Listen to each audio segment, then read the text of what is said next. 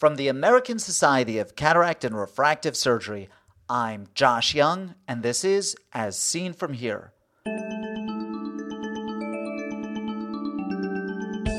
On today's podcast, PVD after cataract extraction. First, this. This year's ASCRS annual symposium was great. I learned a lot that I'm applying to my practice right now. If I have any complaint, it's that I couldn't get to all the sessions I wanted to because some of them overlapped. That's why I'm so excited about the new ASCRS Media Center. More than 1,300 sessions from that meeting are now available through this great new resource. See what you missed or revisit the most interesting sessions. The Media Center is free to all meeting attendees. Stay tuned after the podcast for more information. Modern cataract extraction techniques allow patients to bounce back pretty quickly after surgery. But those of us who perform cataract extraction, or for that matter, any ocular surgery, understand how to manage patient expectations if the healing process is on the slow side. Corneal edema is slow to resolve, the foreign body sensation, refractive error on the first few days postoperatively, most of us don't break a sweat as long as we're confident that the procedure was performed properly and that it's only a matter of time for the patient to achieve an excellent result. But if there's one symptom that raises a flag, it is a patient's complaint of a new floater.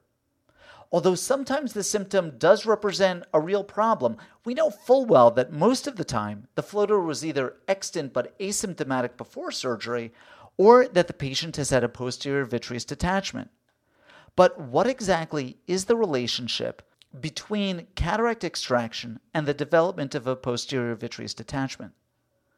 Taiichi Hikichi from the Ohtsuka Eye Hospital has just published a study looking at precisely this. I found this study interesting and relevant and requested an interview with him for this podcast. Dr. Hikichi provided his answers in the form of text, and I will read them to you along with my questions in today's program.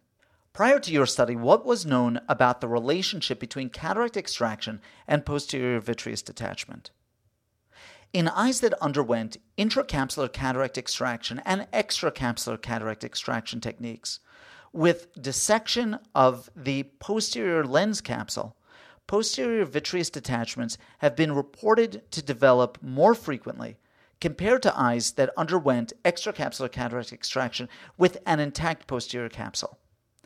The introduction of the phacoemulsification technique seems to have lowered the risk for postoperative retinal detachments, especially in those cases in which the posterior capsule remains intact. However, some reports have found that the risk of retinal detachment after phacoemulsification was similar to that of extracapsular cataract extraction.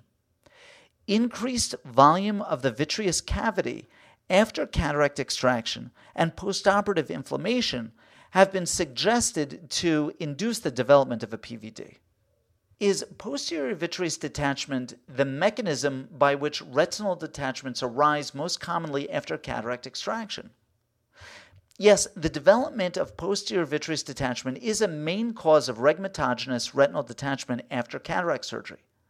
As you know, PVD is generally caused by the aging process of the vitreous and is a main cause of rhegmatogenous retinal detachment in older people. Was there any reason to believe that posterior vitreous detachment occurred at a different frequency after uncomplicated phacoemulsification surgery as opposed to uncomplicated extracapsular cataract extraction? Complicated cataract surgeries have a higher risk of developing retinal detachment compared to uncomplicated ones. Vitreous herniation and incarceration into a surgical incision make a tractional force to the peripheral retina, which will be another cause of occurrence of retinal breaks. What question did your study seek to answer? The question of my study is whether phacoemulsification has decreased the incidence of postoperative retinal detachment. To answer this question, I focused on when PVDs develop after phacoemulsification. Can I get you to describe the design of your study? Of 1,278 eyes of 964 patients without a history of ocular surgery, intraocular inflammation, blunt trauma, or retinal disease predisposing the patient to PVD, such as diabetic retinopathy and high myopia, we investigated those patients who underwent phacoemulsification and aspiration combined with intraocular lens implantation. 623 eyes were confirmed to not have PVD preoperatively. Of these eyes, three had a capsular rupture, and therefore 620 eyes of 443 patients who did not have a PVD preoperatively and underwent an uneventful cataract surgery were studied postoperatively. Preoperative examinations were performed on the day of surgery in all eyes. Patients examined the day after surgery, one week, one, three, six, and 12 months postoperatively, and then every six months for three years postoperatively until a PVD developed. The patients were instructed about the need to consult a clinician immediately if he or she saw floaters uh, and or flashes. Please describe your surgical technique. All phacoemulsification surgeries were performed under local anesthesia. After a superior conjunctival peritomy was created, a superior 2.3 to 3.0 millimeter posterior limbal incision was made. After creation of a continuous curvilinear capsular capsulorhexis, phacoemulsification was followed by aspiration of the cortical remnants using the Legacy 20000 or Infinity Vision System from Alcon. A foldable acrylic IOL was then implanted. No sutures were used to close the incisions. How was the determination of the presence or absence of the posterior vitreous detachment made? The vitreous condition was studied biomicroscopically with a 90 diopter lens. The entire vitreous cavity was observed before and after swift vertical and horizontal ocular movements. If the vitreoretinal relationship was obscured preoperatively due to cataract, B scan ultrasonography was performed to evaluate the vitreoretinal relationship. I had learned the technique of dynamic observation of the vitreous using biomicroscopy when I was a fellow at the Schepens Eye Research Institute in Boston. Therefore, I've been using this examination technique to evaluate the vitreoretinal relationship. What were your findings? What were your results? The main outcomes of my study are as follows. The cumulative numbers and percentages of eyes that developed PVD were 6, 1%, 18, 3.1%, 31, 5.4%, 45, 7.8%, 63, 11%, 88, 15.3%, 106, 18.4%, 133, 23.1%, and 172, 30% within one week, 1, 3, 6, 12, 18, 24, 30, and 36 months, respectively. 11, meaning 6.4% of the 172 eyes in which PVD developed during the follow up period, had new retinal breaks with or without retinal detachment. 8, 15.4%, of 52 eyes with lattice degeneration, and 3, meaning 2.5% of 120 eyes without lattice degeneration, had retinal breaks associated with PVD. These percentages were significant, p equals 0.003. The results suggest that the development of PVDs may accelerate after phacoemulsification and linearly accumulate for three years postoperatively. About 6% of eyes with a PVD had retinal breaks, and eyes with lattice degeneration had a 6.2 fold higher risk of developing retinal breaks associated with PVD long term follow up is needed after phacoemulsification is performed. Were there any conditions that predispose patients to retinal detachment after PVD? I think that you mentioned this in the answer to the last question. Yes, eyes with lattice degeneration had a higher risk of developing retinal breaks associated with PVD. Since the vast majority of patients in this study who developed PVDs postoperatively did so in the context of an intact posterior capsule, what do you think the mechanism is behind the PVD?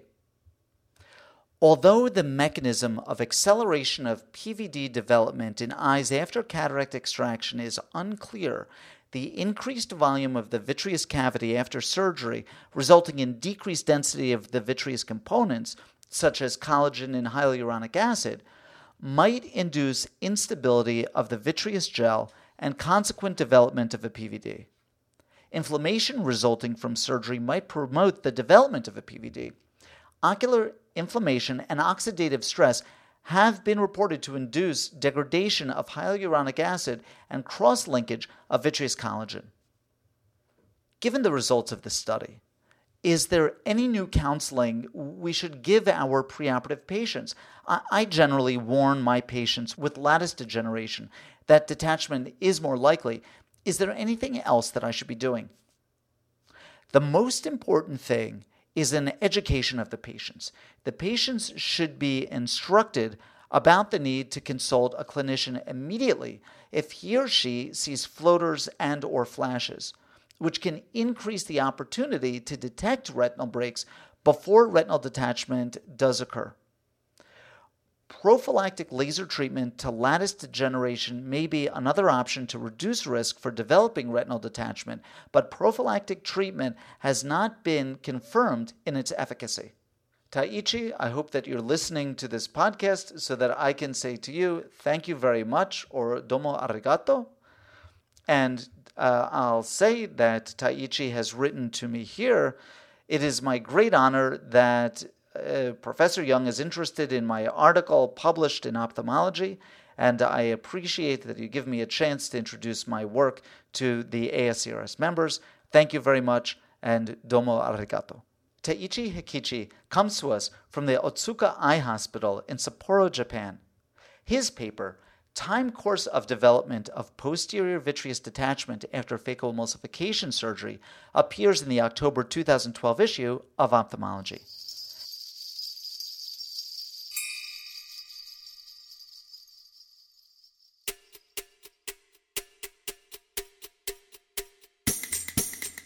Here's some additional information about the new ASCRS Media Center. Almost all of the 2012 ASCRS ASOA meeting was audio and video recorded, and there are now more than 1,300 sessions featuring almost a thousand speakers available online. You can view the general sessions, ASCRS paper sessions, symposia, films and posters, plus select courses and ASOA sessions on business management. It's essentially the entire meeting anytime you want, and it's all available through the new ASCRS Media Center. If you attended the meeting, your Media Center access is free. If you're a current ASCRS or ASOA member but didn't attend, you can still see everything that you missed for the member price of $199. If you're not an ASCRS member, you can still purchase the Media Center, or better yet, join us and get the lower member price. To view the 2012 meeting through the Media Center, visit the ASCRS website at www.ascrs.org. If you're already a member, log in first and then click the Media Center link. If you're a guest, just click the Media Center link at the top of the page. From there, you can purchase the Chicago 2012 package, or better yet, join the ASCRS and receive the discounted member price.